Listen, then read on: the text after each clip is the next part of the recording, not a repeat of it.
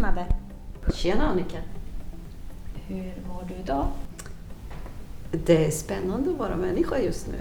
Mm-hmm. Och så kan vi lämna det där, tänker jag. Okej.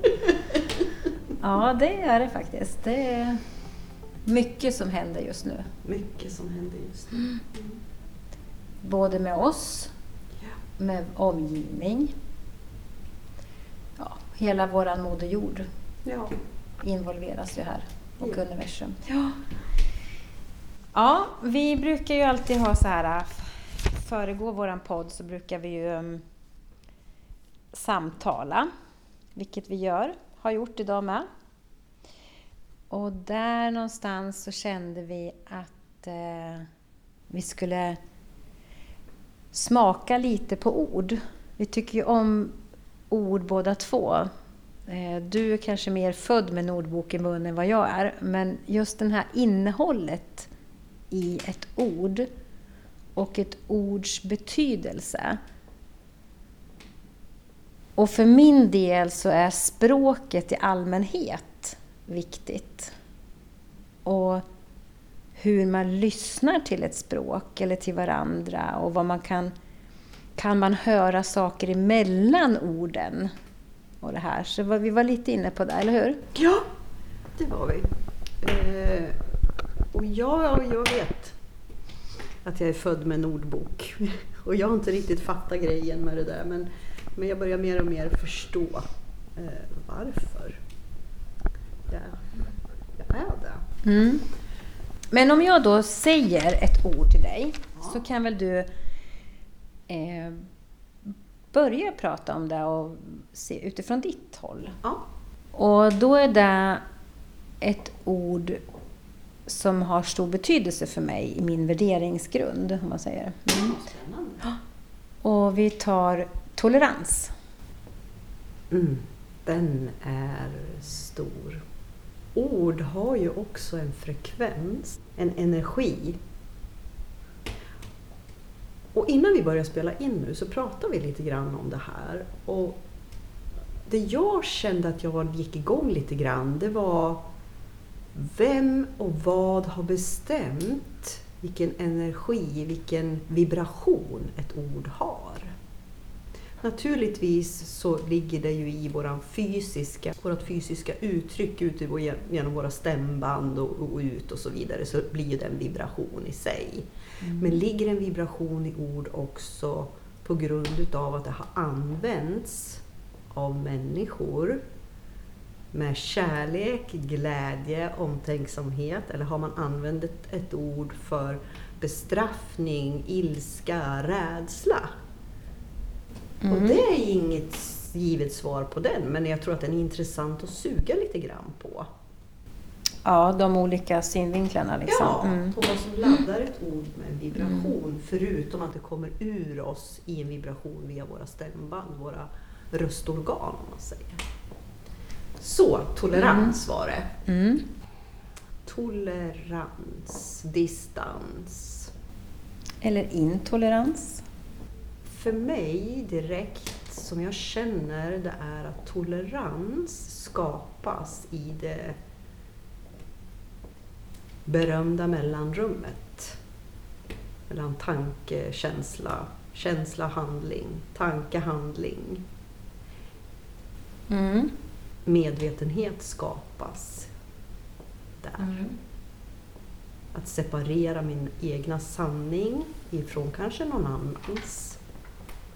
Så att jag kan se och möta upp någon annan eller något annat ifrån en neutral plats i mig som är icke-dömande. För mig är det tolerans. En intolerans är någonting som sker omedvetet. Det finns inget mellanrum. Utan jag agerar, reagerar direkt på någon annan eller något annat. Ja, precis. Och det vill jag också jag vill säga att jag känner likadant. Och där man kan då, intolerans för mig blir också då att den reaktionen eller agerandet eh, jag gör är ju också ett svar på något som pågår inom mig. Alltså som finns, det kommer därifrån. Så det har inte, behöver absolut inte ha någon betydelse, det har ingen betydelse för den personen jag kanske liksom blir intolerant mot eller händelse eller så.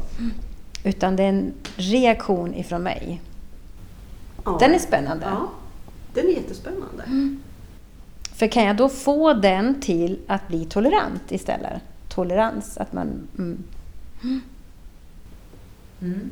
Ett mycket behagligare sätt att leva. Mm. Ehm, att eh, ha lite större eftertänksamhet, att ta ett andetag och skapa ett mellanrum. För att går vi hela tiden in i intolerans, i ett snabbt agerande, någonting som sker utan vår medvetenhet, så har vi någonstans igen gett bort oss själv. Och så sker det grejer liksom bara. Ja, för då har du ju så lätt att du hakar på till nästa grej och nästa grej och sen har vi liksom ett, ett pärlband utav negativt mönster eller känslor eller någonting som vi inte riktigt har koll på. Ehm, Så att ehm, jättebra beskrivet av dig det här med mellanrummet. Ehm, För det är ju någonting som jag inte tror vi alla tänker på, att det finns möjlighet och valmöjlighet att faktiskt och lägga in i ord och vi kan välja hur vi ska agera. Ja. Men det kräver ju lite tid. Det kräver ju ändå en liten eftertanke, en liten medvetenhet. Det gör det. För mig är det en varningssignal när, när jag drabbas av, eller upplever, drabbas inte, men jag upplever eh, starka känslor. Jag är ju en människa med otroligt mycket känslor. Eh, Men när en känsla blir extremt stark och snabbt uppkommande, då är det direkt en varningsklocka för mig. Ja, då har du, då har du liksom gått i affekt, eller den har, det du känner i affekt eller någonting. Det kan vara en, en lika väl en kärleksfull, någon, någonting som triggar mig så att jag blir så extremt kärleksfull eller extremt glad. Eller, alltså allting som har med, med någon form av, för mig, extrem Mm, eh, okej. s- och, och plötsligt uppkommande. Så då, då, och då brukar jag ha en alarmklocka som, okej nu är det dags Madeleine, nu tar vi ett djupt andetag, slut ögonen, pausa, knyt händerna, släpp taget, knyt händerna, släpp taget. Och sen är vi tillbaka. Så, genom det så har jag skapat ett mellanrum, en paus i mig själv. Men om man då, om vi säger att du, för du säger att eh, ehm, även kan komma, ja det är klart det kan komma starka känslor, men om, om vi säger att det kommer ifrån en kärleksfull källa. ehm, av vilken anledning behöver du, för det tror jag fo- folk funderar på, vilken anledning behöver du då ändå pausa, stanna upp? Det är... För den är ju positiv. Ja, men det är en del i mig och så funkar jag och så funkar inte alla människor. Men jag känner mig själv så väl. Eh, Så jag är en sensitiv människa med mycket känslor vilket innebär att jag lätt dränerar min egen energi genom att vara euforisk, alltså extremt lycklig och glad, extremt alltså starkt. ja, ja, du Eh, menar så, ja. Och, det, och det är också energikrävande. Mm. Eh, Ja, det är det ju att, förstås. Att liksom låta Mm. känslan ta över mig. Så, så jag behöver hjälpa mig själv där genom att ta ett andetag och ta en liten paus. Mm. Eh, och nu ska inte ni tro där ute som lyssnar på mig, jag som låter så jävla klok just nu, att jag har stenkoll i mitt liv varje dag, varje minut. Vilket jag absolut inte har. Det här är någonting jag tränar på dagligen. Dagligen. Ja, det kan vi ju skriva under båda två. Att, vi, mm, att man får jobba medvetet och hela tiden på. Eftersom vi ställs hela tiden ständigt i liksom, nya situationer. Och det, finns, det är så mycket som kan påverka oss. Så det är klart att det är. Man kan inte ständigt ha koll på sig själv. Nej, det är en omöjlighet. Men det är ganska intressant och det är kul och man skulle kunna se det som en liten lek. Alltså förstår du att man liksom bollar med det här och tänker Ehm, för om man tar ett annat ord, om vi tar, ja, men vi tar glädje då, som också är förknippat ganska med lycka. Men lycka är lite svårare för människor tror jag. Att det blir så stort. När jag känner på de här två orden så är lycka, nu ska vi känna här lite grann, vänta nu, nu ska vi se. Och då skulle ni se henne hur hon sitter här och känner med handen i luften. ja. På något sätt så känns det för mig som om glädje är någonting närmare mig. Mm. En glädje jag upplever. Mm. Lycka, att uppleva lycka känns mer frikopplat ifrån mig. Den känns inte lika nära. Att uppleva lycka, att uppleva glädje. Mm. Och det kan ju vara naturligt, för lycka är ju en väldigt, väldigt kortvarig känsla om man tittar på forskningsmässigt, hur det, liksom, hur det ligger i så. Eh, men glädje är ju kopplat till lycka också. Men Glädje tror jag vi kan välja mycket enklare och ty, alltså mer medvetet. Jag måste säga de här orden igen. Mm. Lycka. Glädje. Känner du skillnaden där? Lycka. Glädje. Ja, men det är ju för att, då, åh vad spännande, för nu vill jag säga så här, nu använder du ett annat form av språk som finns, som vi har haft med oss från början.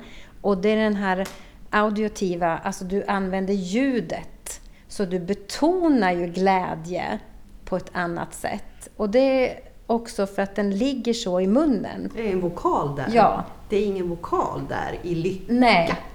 Så den blir ju kortare och lite mer markant. Så känn i vibrationen mm. där vad som händer mm. i kroppen när man mm. uttalar de här två orden. Mm. Så tror jag att man förstår kanske vad jag är ute efter. Att lycka känns längre bort ifrån mig. Och glädjen känns mer i mig. Och skulle vi fråga någon annan så kanske det skulle vara liksom att lycka finns närmare någon annan. Det, det är inte det. Men det, du har ju en skillnad på vibrationerna där. Mm. Och hur vi uttalar. Och det är också någonting som jag tycker är viktigt, eller som jag brinner för, jag är intresserad av, jag tycker är spännande. När man samtalar eller man har um, ett kommunikativt arbete där du måste använda dig av språket på ett speciellt sätt för att nå någon annan, så du är en mottagare och sändare. Vad händer där? Och vad händer i mellanrummet? Och vad kan du skapa i ett sånt kommunikativt samtal? Det är det, det, är det som är häftigt. Och, och hur vi betonar eh, vissa ord. Eller hur vi, vi lägger ljuden i fraserna, liksom i meningarna vi säger. Eller även när vi inte säger någonting. Var finns energin och hur ser den ut? Det kräver ju också sin medvetenhet av en person. Det gör det absolut. Och jag kommer ihåg Annika när du började skapa dina föreläsningar och dina utbildningar som du har haft när det handlar om kommunikation. Det var så himla spännande att resa där med dig. Okay. Eh, för att jag minns hur jag satt och betraktade dig eh, när du var i produktion där och eh, skulle skapa och det skulle formas på papper papper och det skulle liksom skapas ur huvudet och det skulle finnas en form och det skulle finnas ett innehåll och det skulle finnas du, en röd tråd. Nu blir jag trött. nu blir jag trött. och jag sitter bara hela tiden och ler för mig själv där, för jag tänker så här, Plötsligt så står hon där och talar och har klivit rakt in i energin och har helt glömt bort allt det här hon sitter och stressar över nu. och där tror jag att eh, vi har det här i sin linda, det här om att veta vart jag har min energi någonstans. Vem är jag? Vad vill jag? Så att orden är ju, man ska säga, en produktion, ett uttryck för din intention. Vad vill du uppnå? Och också en medvetenhet om var jag befinner mig i min energi. Så att jag med intentionen kommer dit. Jag leder gruppen i frekvens, i energi. Så man kan känna i ett rum vad som händer. Absolut. Och, och där har ju du lite spännande erfarenheter av dina föreläsningar. När du är påkopplad Ja. och medveten om din energi och vad du sänder ut. Och du använder samma material, samma ord. Berätta! Ja, men, jo, men det, det är ju så att jag har ju lagt märke till när jag kliver in i ett rum och har en föreläsning med, som du säger, samma material. Sen kanske allt, alltså formuleringen förändras lite, men det är ju ändå samma innehåll. Ehm, och jag hamnar i ett tillstånd där jag på något sätt försöker hitta just den där formen som du beskrev nyss. Ehm, för att jag tror där och då att den är viktig. Då tappar jag allting. Eh, självklart så tappar jag inte hela föreläsningen, det är inte det. Jag, jag delar med mig fortfarande av samma innehåll ungefär. Men jag känner ju så tydligt att känslan inte finns där. Energin finns inte där. Medan jag istället, de gånger jag har föreläst och känt att jag är... Jag går på min, in, min intention. Vad är det liksom jag är? Vad, vad är jag ute efter? Vad är det jag vill förmedla ifrån mig själv med känslan? Det är samma innehåll i alla fall, så det är inte så att jag ändrar innehållet. Men känslan, då blir det en beröring. Och då skapar jag energi i rummet, har jag märkt. Eh, när jag är på den andra plattformen och tappar den på grund av att jag förmodligen blir rädd för någonting där och då. Det, kanske, det kan ju vara rent av att jag tittar på någon i eh, församlingen, eh, liksom i gruppen, som sitter och halvsover. Och, och så tänker jag så här, men gud, är jag inte bra nog? Eller du vet hur snabbt en tanke hamnar i huvudet. Och känslan direkt där. Och tvivlet. Istället för att, nej men vad fan, jag kan ju det här. Jag har ju innehållet. Jag vet ju vad jag står och pratar om. Det här är viktigt. Ehm, och den, den har varit så otroligt tydlig för mig. Och den är ganska skön när man kommer på, för att det innebär ju att jag faktiskt har tänkt på vad är det då som gör att jag tappar det om jag nu står och tittar på någon, råkar titta på någon som sitter och halvsover. Det betyder ju inte att det är jag som inte kanske levererar.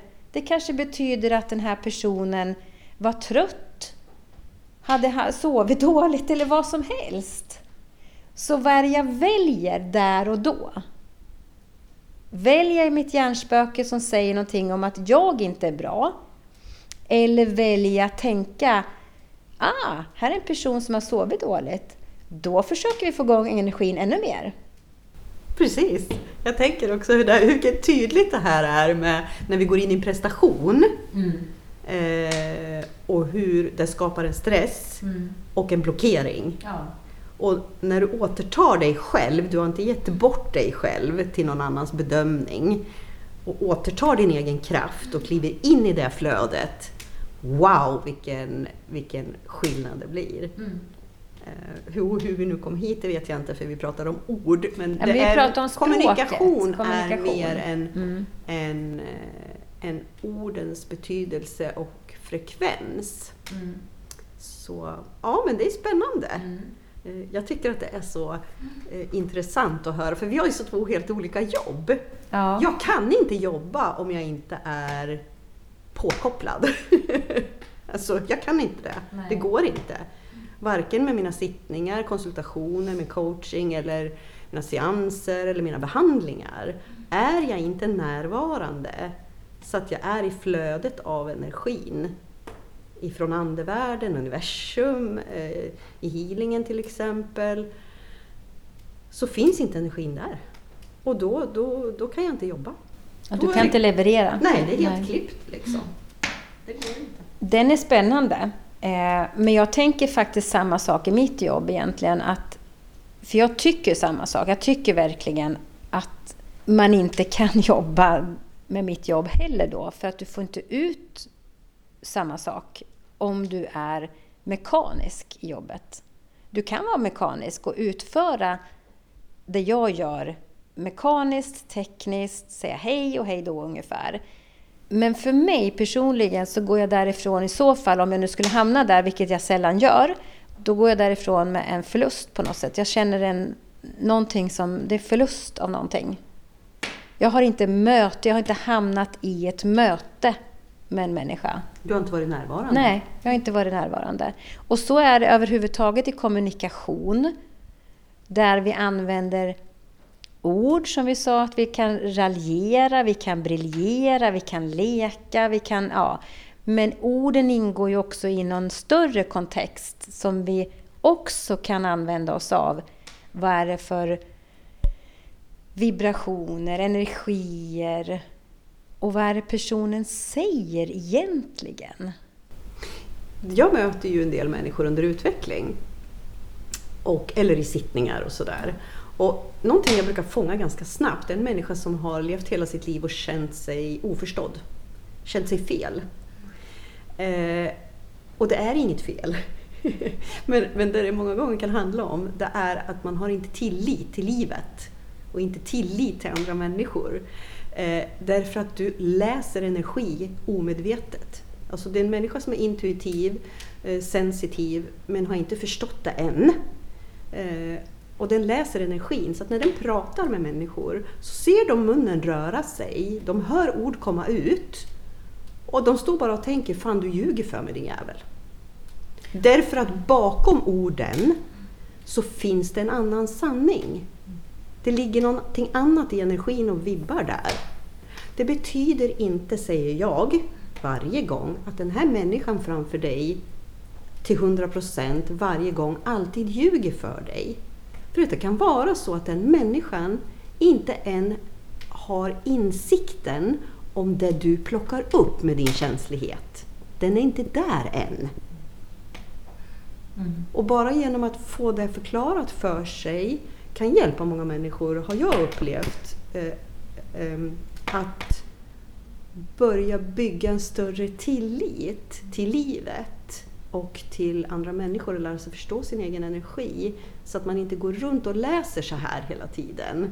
Utan att man drar in den lite grann, man håller koll på den och faktiskt bara lyssnar på vad som sägs. Att, att lära sig att lyssna på det som sägs och inte allting annat runt omkring den människan. Eh, för att är du omedveten, sensitiv och intuitiv så har ju det varit med dig hela ditt liv. Det har ju alltid funkat så. Och det är otroligt eh, utmanande många gånger. Och det är också ett sätt att leva med kommunikation eh, omedvetet. Ja, och då skulle jag liksom också, det som dyker upp i mitt huvud då också, det är ju lite det vi har sagt, ordet tolerans till exempel. Ja. Att faktiskt använda sig av tolerans där. Eh, och förståelsen för att alla är ju inte på samma plats. Eh, och att kanske ta den här situationen och titta på det på ett annat sätt. Och den här eh, sensitiviteten handlar ju också om att vi har, vi har ju haft en metakommunikation hela människans liksom, tid på jorden. Eh, I form av att för, från början hade vi inte orden. Utan då fick vi gå på instinkter, på lukt, på känsel, på andra sinnen. Och vi har liksom haft den från början, så den ligger ju grundad sen vi kom. Sen har allting byggts på och utvecklats. Men då alltså vill säga att det senaste språket vi har, det vi använder oss av nu, den är ju jätteny för människans hjärna. Men den andra har ju funnits hela tiden och etablerat sig. Så det är självklart att vi känner den starkast. Men den är ju så bortkopplad idag från människor så att vi tänker inte på den. Men vi fattar att det är någonting som händer. Ja, bortkopplad på det sättet att medvetenheten ligger inte där. Nej. För att det är inte ett ämne i skolan Nej. att prata om intuition eller sensitivitet. Nej. Och energi och frekvenser och auran och, och men alla sådana här saker som, som eh, det anses inte viktigt idag men det är en så stor del utav oss. Ehm, Så det är synd bara att inte man från början tidigt får lära sig om det och också lära sig förstå det och, lära sig hantera det. För det språket, precis som du säger att jag är född med en ordbok, eh, så har ju jag det på något sätt naturligt med mig när jag kom till det här livet, att jag har lätt för språk. Och lika naturligt kan det vara för någon att vara väldigt känslig och plocka upp eh, frekvenser, energi och det outtalade eh, i en kommunikation till exempel. Eh, och den är himla spännande men jag ser ju en förändring där att mer och mer människor blir ju mer medvetna. Eh, och blir mer nyfikna och vill lära sig att förstå sig själv bättre. Hur kan det här jobba för mig istället för omedvetet emot mig? Eh, och det är så himla fint tycker jag. Jag blir jätteglad varje gång jag möter en människa som är där och öppen och nyfiken och vill lära sig förstå sig själv mer och bli mer av sig själv. Liksom. Fantastiskt. Ja, och jag tänker också så här, man ser det ganska tydligt också på det sättet att ehm, hur vi accepterar också att barn som föds, de har ju sitt språk. De skriker för att berätta någonting. Eh, sen utvecklas det successivt, men det är ganska länge som vuxna är toleranta för att barnet har ett annat form av språk. Fast det är liksom, ja. Och då är det frågan om när. För det har vi ju också tyvärr satt en norm eller ett, ett, alltså en gräns för att nej men nu måste barnet lära sig ord. För det är dags.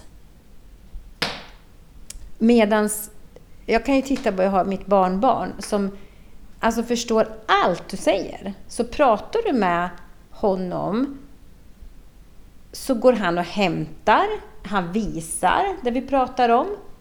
Han är bara 15 månader men han fattar fullständigt. Han använder sig av ett Ehm, kroppsspråk, sjungande språk. Han säger inte orden exakt. Men nästintill eller i olika former. Men vi fattar ju.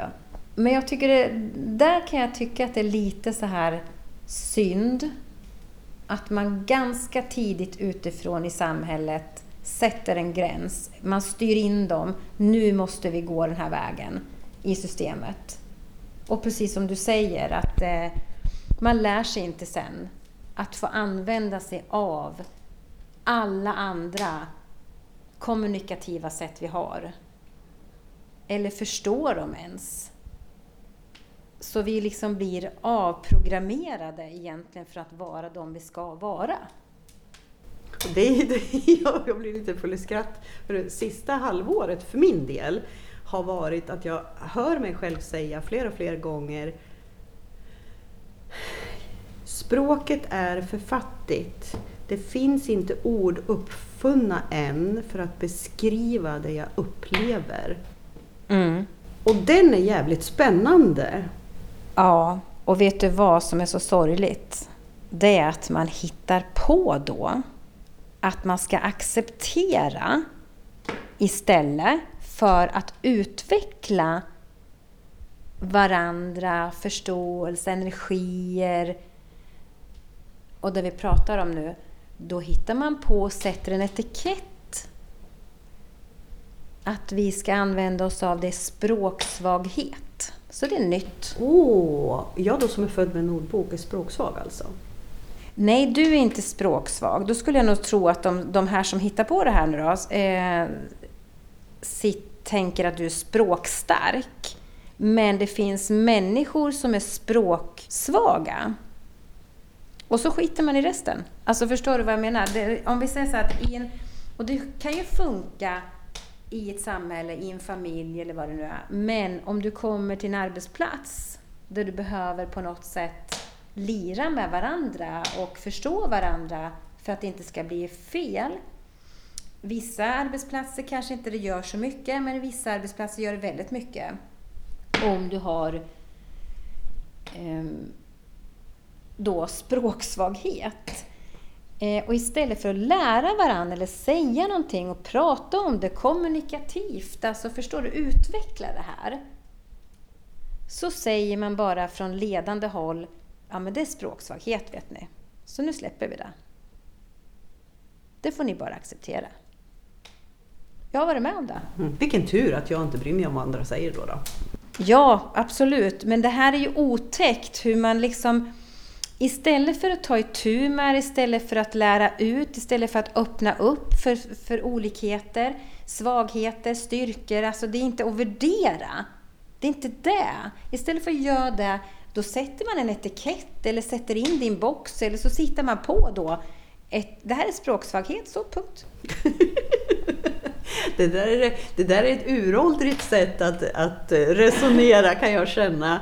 Eh, därför att jag tror att vi har mappat in människor i sådana fyrkantiga små fack så att människor börjar nu mer och mer liksom bara vakna upp och känna att nej men det här passar inte mig längre, det här är inte min sanning. Ja, som tur är Alltså det är så himla skönt ja. att se människor omkring sig bara nej, eh, jag tolererar inte det här, det här är inte min sanning längre. Jag, jag älskar det. Jag älskar mm. det verkligen. Mm. Ja, men jag håller med. Och det, det, kan jag hålla med om att det finns faktiskt, som tur är, den vakenheten eller uppvaknandet hos människor. Att de börjar känna att det skaver någonstans. Det här känns inte helt rätt. Därför så, så tänker jag också det att jag, eller, jag, tänker, jag ser framför mig när vi sitter här och samtalar om det här med språket att, att, eh, att jag inte upplever att orden Orden är för få, språket är för fattigt för att beskriva mina upplevelser, liksom vad som pågår i mig till exempel. Ehm, men där finns ju konst. Mm. Konsten är inte knuten till ett textat språk. Konsten har ju sitt eget språk. Mm. Precis som musiken har sitt eget språk. Mm. Det finns ju andra sätt att kommunicera ja, på. Ja, och det är det jag menar. Det är Precis. fantastiskt ja. häftigt. Det finns otroligt mycket annat hur man kan kommunicera. Och vi kan förstå varandra. Ja! Ja. Ge mig ett nytt ord. Ja. Eh, vi tar positivitet. Positivitet. Nu ser jag den här lilla apan med hatten som spelar på ett sånt här, heter inte det positivt? Poesi. Ja, det, eh, nej, det... Vad heter det för någonting då? Heter det positiv? ja, det? jag vet den här ja, som klingar. Den, den går runt ja. och sen så slår den emot... Um, mm, just det. Nej men jösses. Jag tror jag har sett några tecknade filmer med det där. Ett positiv. Ja, ett positiv ja, heter det. Men då, då betonar du ju det så. Ja, ett positiv. Mm. Ett instrument. Ja. Okej, vänta nu. Ska jag känna på den här lite grann först då? Men kan positivitet vara ett instrument? För dig själv? Absolut! Mm. Absolut.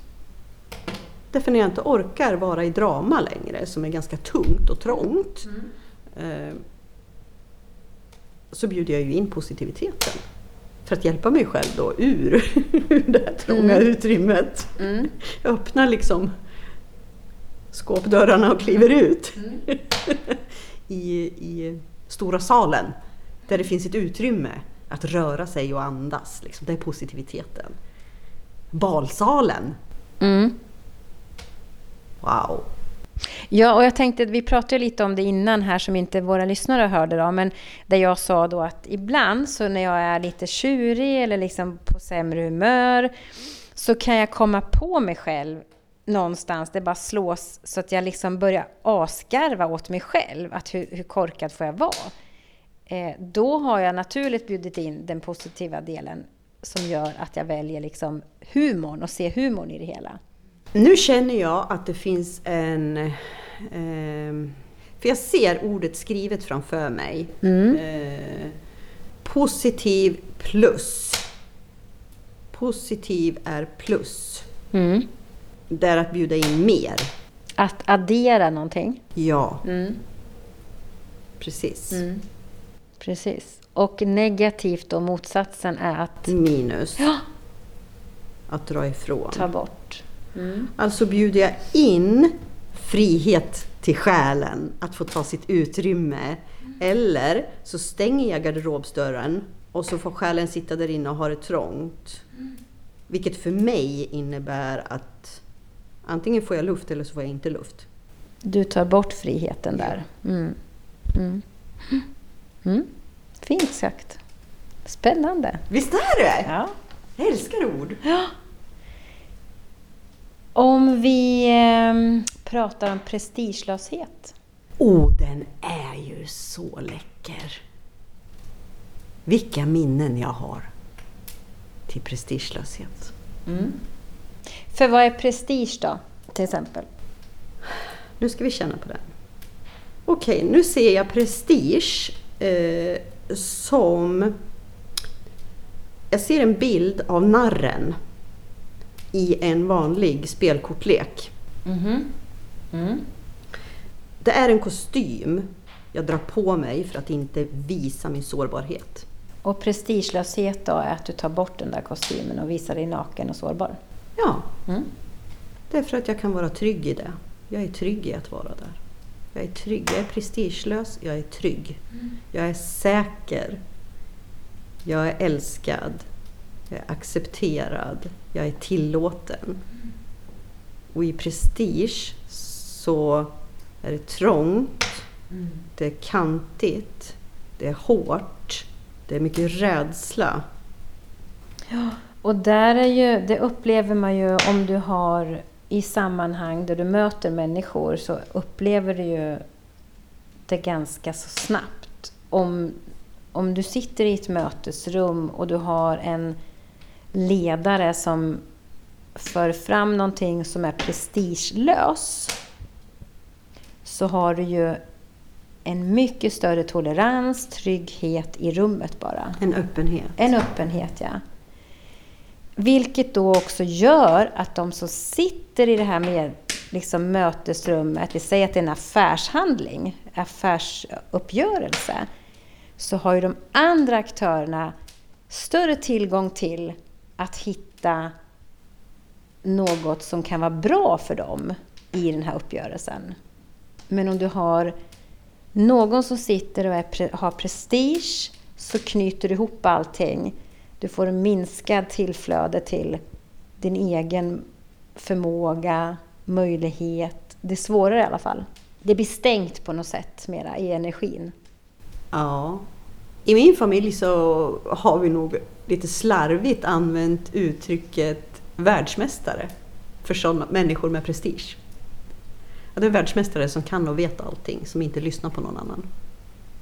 Det är en världsmästare. Mm. Det är någon som, som lever och kommunicerar utifrån prestige. Därför att det finns, ingen, det finns ingenting och vi kan inte samtala, vi kan inte kommunicera. Att vi kan inte mötas. stängt. Ja, liksom. precis. Mm. Jag håller med. Och det, så har vi också i vårt... Vi, har, vi resonerar på ett annat sätt i vår familj. Men vi, vi är ju... I vår familj så är vi väldigt duktiga på att faktiskt tycka om oss själva, eh, tro på oss själva, ha tillit till oss själva, vara trygga. Vilket då utifrån sett kanske skulle kunna låta som att fan, ni vet ju bäst, verkar det som. Men nej, vi är väldigt prestigelösa många gånger. Sen ska jag inte säga att jag alltid kanske har varit det, absolut inte.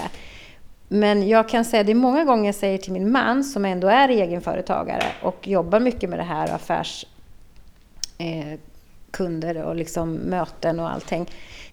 Hans stora styrka är ju bland annat att han är prestigelös. Han tänker ju inte på det och vet inte om det på det sättet.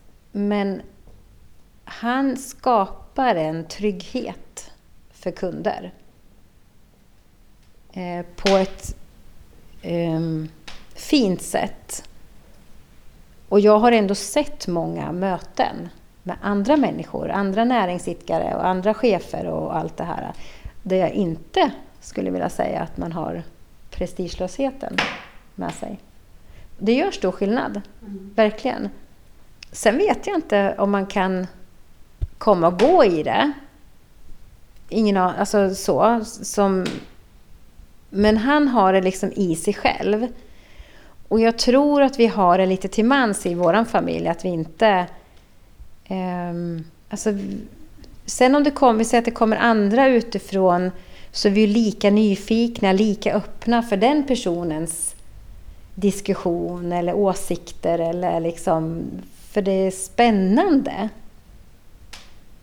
Men är man, har man prestige eller liksom hamnar i det facket, då tror jag inte man är där. Man bryr sig inte så mycket om för att man just har den här rädslan. Man stänger sig själv, man sluter sig.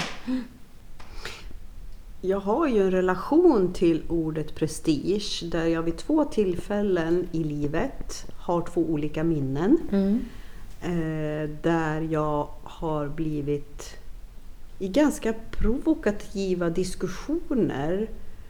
Eh, ena gången var det en av mina chefer när jag var i mugglarjobb som kallade mig eller sa att jag inte skulle ha som prestige.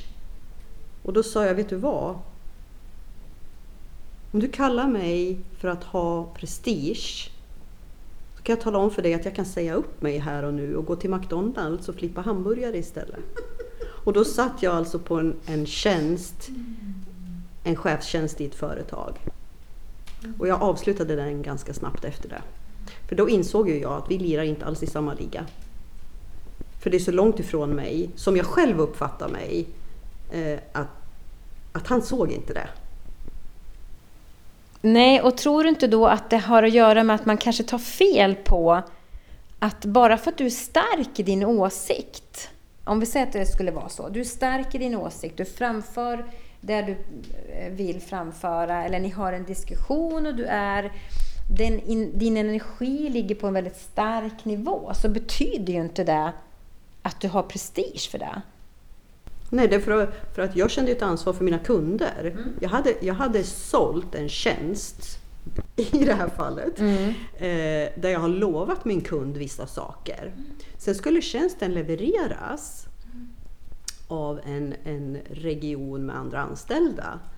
Eh, där jag inte skulle få ha någon insyn och jag skulle heller inte få ha en åsikt hur det skulle levereras. Vilket innebär att jag har brutit avtalet till min kund. Och det är någonting jag inte kan tillåta. Mm. Men det är ett det, ansvar det ju, du tar. Det går ju helt mm. emot mig. Mm. Eh, och allt jag står för och allt jag är. Att har jag lovat, då har jag lovat. Och så är det bara. Eh, och då vart jag kallad att jag, att jag hade prestige. Och den andra gången så var det många, många herrans år sedan det måste vara över 30 år sedan, som ja, jag hoppas en dag när du får barn och du kommer ju att bli farmor, precis som jag är. Att du får känna hur det känns att inte få tillgång till sitt barnbarn. Oj. För att du är så prestigefylld. Det var ett slag. Det där har följt mig mm. i över 30 år. Mm. Och det var nog bland det fulaste en människa sagt till mig i hela mm. mitt liv. Mm. Och jag undrar varifrån det kom i den här människan. För nu när jag har egna barnbarn så har jag aldrig ens drabbats av tanken. Nej, naturligtvis inte. Och i det, i det fallet så handlar det ju inte om dig alls, utan det handlar ju om den här andra personen. Men man tänker bara hur men, de här men orden... hårt det kan bli, ja. hur hårt det kan slå. Ja, hur, hur, mm. hur vi använder, hur mm. vi kommunicerar mm. och hur... Uh, att, att uh, bara, som du säger, att vara stark. Nej, men att stå fast i sin övertygelse har inte alltid med prestigen att nej, göra. Nej. Utan det kan ha att göra med helt andra saker. Ja, men du kan ha fortfarande ha en ödmjukhet ja. i det hela. Ja. En tolerans i det hela. Eh, en nyfikenhet mot andra och deras åsikter att göra. Men det, utan eh, prestige kommer för mig också ifrån en rädslo plattform. Ja. Eh, medans åsikter som du annars, om du, eller ditt sätt, vad ska man säga, hur ska man kunna jämföra där då med om, för andra, jag tror att andra människor kan uppfatta om du är en stark åsiktsmaskin, säger vi då, att du är. Eh, du har du har ett sätt att uttrycka dig på ett starkt sätt. Att de jämför, att det liksom, de sätter likhetstecken där. Men det är ju inte där det handlar om. Eh, men det är där jag tror många går vilse. Ehm, men det, för du kan fortfarande ha tillgång till dig själv med starka åsikter men ha en ödmjukhet och, och kom, att det kommer ifrån kärlek. Jag tror att min reaktion på de här två tillfällena, att de var så starka, det tror jag har att göra med för att jag kunde verkligen inte känna att det fanns en sanning i det. Så att det blev som en anklagelse. Um, för att det kändes så långt ifrån mig. Mm. Um, så att den blev, person, den blev, det blev väldigt personligt för mig där. Att, men gud, människor känner inte mig, de ser inte vad jag menar. De, det, inget, alltså man, det fanns ingen vilja att förstå heller någonstans där. Så att det fanns ingenting att gå vidare med i någon diskussion, att försöka nå varandra heller. Nej. Är du med vad jag menar mm, där? Mm. Eh, och jag för, vill bara förtydliga att eh, jag har aldrig sett att vuxna människor har rätt till tillgång till sina barn eller sina barnbarn. Nej, Utan det handlar om barnens rättighet mm. till att ha sunda relationer med vuxna människor. Och jag såg aldrig att det fanns en osund relation för den här farmor och Nej. mitt barn. Det var väldigt sunt. Det var inget fel. Men bara för att det inte blev på det sätt som den personen ville mm. den gången mm. så, så, så blev det liksom en konflikt där. Mm. Och så fick jag bära det där då. Ja, och du förstår då om du... Om, precis, och, och om man tänker sig den här personen idag kanske skulle omformulera sig eller ta bort det här ur sin vokabulär, det vet man ju inte. Det, Ingen aning. Och det är strunt samma. Men alltså vad, man, vad jag vill komma till är ju ändå att vilken makt ord har, mm. eller betoning av det. Och hur viktigt det är någonstans att vi faktiskt kanske stannar upp ibland och tänker till vad vi säger. Och varifrån kommer det här? Och om jag nu vill säga det här till någon, vill jag då säga det för att jag ska ha rätt? Eller vill jag säga det för att jag vill ha utveckling. Det är två helt olika saker. Helt olika? Ja. Energierna ligger helt olika. Och det tycker jag är jätteviktigt att ha med sig. Sen ska vi säga så här, jag är en känslomänniska. Jag reagerar starkt. Hemma i min familj så vet jag att min gubbe kan säga många gånger till mig, för jag, jag svär eller jag säger tokiga saker ibland. Men där ligger inte energin. Alltså energin finns inte i, av elakhet där, utan det är bara mitt sätt att, att svala ut massa eh, blaja, typ så, för att jag är känslomänniska. Men det betyder ju inte att jag inte får tänka till ibland. För att jag menar, jag, om någon kommer till mig och säger, vet du vad, jag tog illa upp, jag blev ledsen för det här, menar du det här? Då måste jag ta mitt ansvar. Um, för att ta i så fall känna efter, menar jag det? Och hur menar jag det här?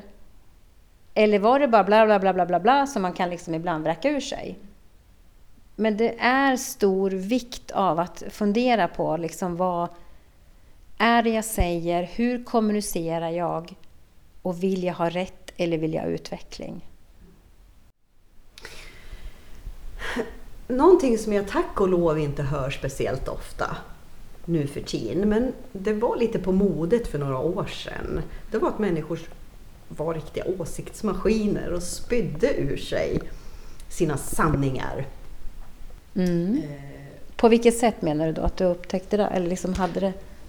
Jag vet inte om det var umgänget jag hade då eller om det var eh, Om det var bara liksom omedvetet, bara populärt liksom. Att, att vara åsiktsmaskin och uttrycka sina åsikter. Och vet du hur man förklädde det här då? då? Nej. Jo, det gjorde man så här. Jag står i alla fall för mina åsikter. Och det gav liksom rätten att uttrycka sig på något sätt. Ganska fritt med sina Ja. åsikter. Den måste jag fundera lite på, för den, har, den känns som att den känns igen. Ja, eller För mig hur? också. Ja, det, är ganska, alltså det är ganska många år sedan som det här florerade. Och sen var jag på en föreläsning och sen har jag ju förstått och hört det här i flera andra tillfällen. Men ska du uttrycka en sanning så ska du uppfylla tre krite- kriterier, eller två utav tre i alla fall. Är det sant? Är det snällt? Mm. Är det nödvändigt? Ta det ett varv med sig själv innan man uttrycker sin sanning. Mm. För att man står för den. Ja, för jag tycker nog i och för sig att det fortfarande finns allt för många som kan uttrycka sin sanning. Som, nu gör jag citatsäcken, för att liksom det, det sker ju oftast bakom det dolda. I form av våra sociala medier idag. Så ska du uttrycka din åsikt. Och jag tror och vet att många, framförallt våra, många som jobbar med sådana jobb där de har ansiktet utåt, det vill säga kända personer och så, som får, ja, men som får ta väldigt mycket stryk. På grund av att de använder sina kanaler, vilket är fantastiskt att de gör. Eh, och sina plattformar för att påverka i positiv anda. Men får så mycket skit och får så mycket andra människors åsikter och sanningar. Så där skulle jag ju verkligen vilja säga till allt och alla, som du säger Madde, tänk på de här tre sakerna. Är det sant? Är det snällt? Är det nödvändigt? Mm. Och då, nödvändigt för vem? Ja, precis. För är det så att du känner dig som en tryckkokare eh, och att du måste ha ur dig din sanning för att annars exploderar du. Ja, men då kanske du behöver fundera över varför är du en tryckkokare då? Mm. Vad pågår i ditt liv Mm. som gör att du härbärgerar så mycket så att du upplever dig själv som en tryckkokare av sanningar som exploderar om du inte får uttrycka dem. Ja. Den tycker jag är skitspännande. Då är min rekommendation, sätt dig för fan och skriv på papper istället för att säga det. Ja! Inför dig själv. Mm. Inför- alltså. ja. In, det handlar om inför dig själv. Vad är det som har hänt i dig som gör att, att du upplever dig själv som en tryckkokare Mm. av sanningar som du behöver orera ut och övertyga alla andra om? Jag brukar säga så här, jag har inga sanningar. För jag anser inte att Gud har dött och gjort mig till någon jävla sanningssägare i det här livet. Nej men alltså, och tala vad... om för alla människor att min sanning är rätt sanning. Liksom. Nej men det är det som är det fina med livet på något sätt. Att vad är sant? Vilka sanningar för vem? Om vi säger att du säger en sak och vi säger, eller sams, samhället har byggt upp något som en sanning, en norm, en sanning. Jaha, vem säger det då? Precis. Alltså du kan, ju, du kan ju ta det här till absurdum, du kan ta det till världens ände, till universums slut. Ja, okej. Har vi något slut i universum? Nej. Nej, inte Det är vad vi vet i alla fall. Nej. Så alltså är det väldigt svårt att sitta och kunna sitta och säga min sanning. Min, alltså jag kan säga vad jag tycker, vad jag känner, men då ska jag också ta ansvar för, ska jag ha rätt? Av vilken anledning? Eller vill jag vara, ha utveckling? Ja, i positiv anda i så fall. Alltså det finns ju mycket att... men, men det här är så spännande. Det så, är här, så här skulle vi Ta ett kunna... ord nu innan vi avslutar. Vi tar ett nytt ord. Vi avslutar med ett sista ord. Ehm, ja du. Men då tar vi respektfullhet. Oh. För det är ju lite där vi är inne på. Mm. Hur vi känner eller vad vi borde... Respekt. Fullhet. Respekt. Fullhet. Fullhet är ju upp till korken. Fullt. Fullt. Mm. Fullhet. Fylld av respekt för... Jag önskar att alla människor kunde vara fyllda av respekt för sig själv, sin själ. Världen skulle se så mycket mer fantastisk ut. Mm. Respekt. Jag kan nästan känna lite, lite gnagande känsla i res, ordet respekt. Fullhet. Och jag tror att det har att göra med för att jag jobbar en del med djur. Mm. Och hur man såg på relationen med djur tillbaka i tiden som tyvärr och framför allt i hästkretsar lever kvar. Och det är att man som människa många gånger anser sig ha rätt att bli respekterad av sitt djur. Mm. Eller som du nyss pratade om med barn. Ja, Och respekt. vuxna. Respekt är någonting, för mig så handlar respekt om en ömsesidig kärlek. Eh, En tolerans inför varandras olikheter. Mm. För är vi lika kräver inte det någonting utav dig utan det kräver bara i ett erkännande att okej, vi är lika. Men är vi olika så kräver det en form av en grundkärlek i att mötas i respektfullhet inför det. Ja, och den... Ehm, vi kan ju, det, det är också lite att man inte kan ta, man kan inte ta något för givet. Vi kan inte ta våra barns kärlek till oss, till oss för givet. Vi kan inte ta våra djur för givna. Vi kan inte ta varandra för givna. Ehm, utan det kräver en respektfullhet, tycker jag. En En ömsesidighet. ömsesidighet, en likställdhet, en kär, alltså liksom lika värde. Värdet finns där som är lika. Och en insikt om det. Mm. En insikt om att vi är lika, Mm. vi är samma. Mm. Eh, Och sen att vi har olika former, det är ju något annat. Trädet har sin form, men ska ha respekt för sitt. Vattnet har sin form, behöver respekt för sitt. Mm. För att vi är i samklang ändå med varandra. Mm. Jag lever inte utan vattnet. Nej. Vattnet är en del av mig. Jag Mm. består i, till många procent av vattnet. Mm.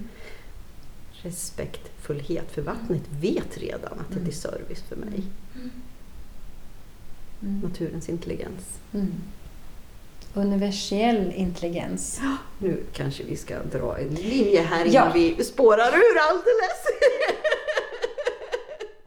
Men det är ganska kul. Vi kan konstatera att det är ganska kul att sitta och eh, fundera faktiskt lite djupare på vad ord kan betyda. Och vi, vi utgår ju nu från vad vi Ja, tolkar det som, Såklart. eller hur vi tolkar det och hur vi känner. Eh, Så då. Men ehm, ja, det här var lite kul. Ehm, Vi har ju nästan, vi har ju alltid kul när vi pratar. ja. Eh, Så, men vi får väl avsluta för idag så, så ses vi en annan dag.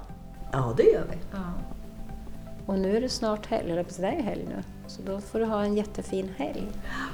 Jag önskar dig en fin helg och dig som lyssnar, du kommer inte ha helg nära när du hör det här, för då är det måndag. Ja, precis. Mm. Ha det fint, tjing på det! Puss och kram!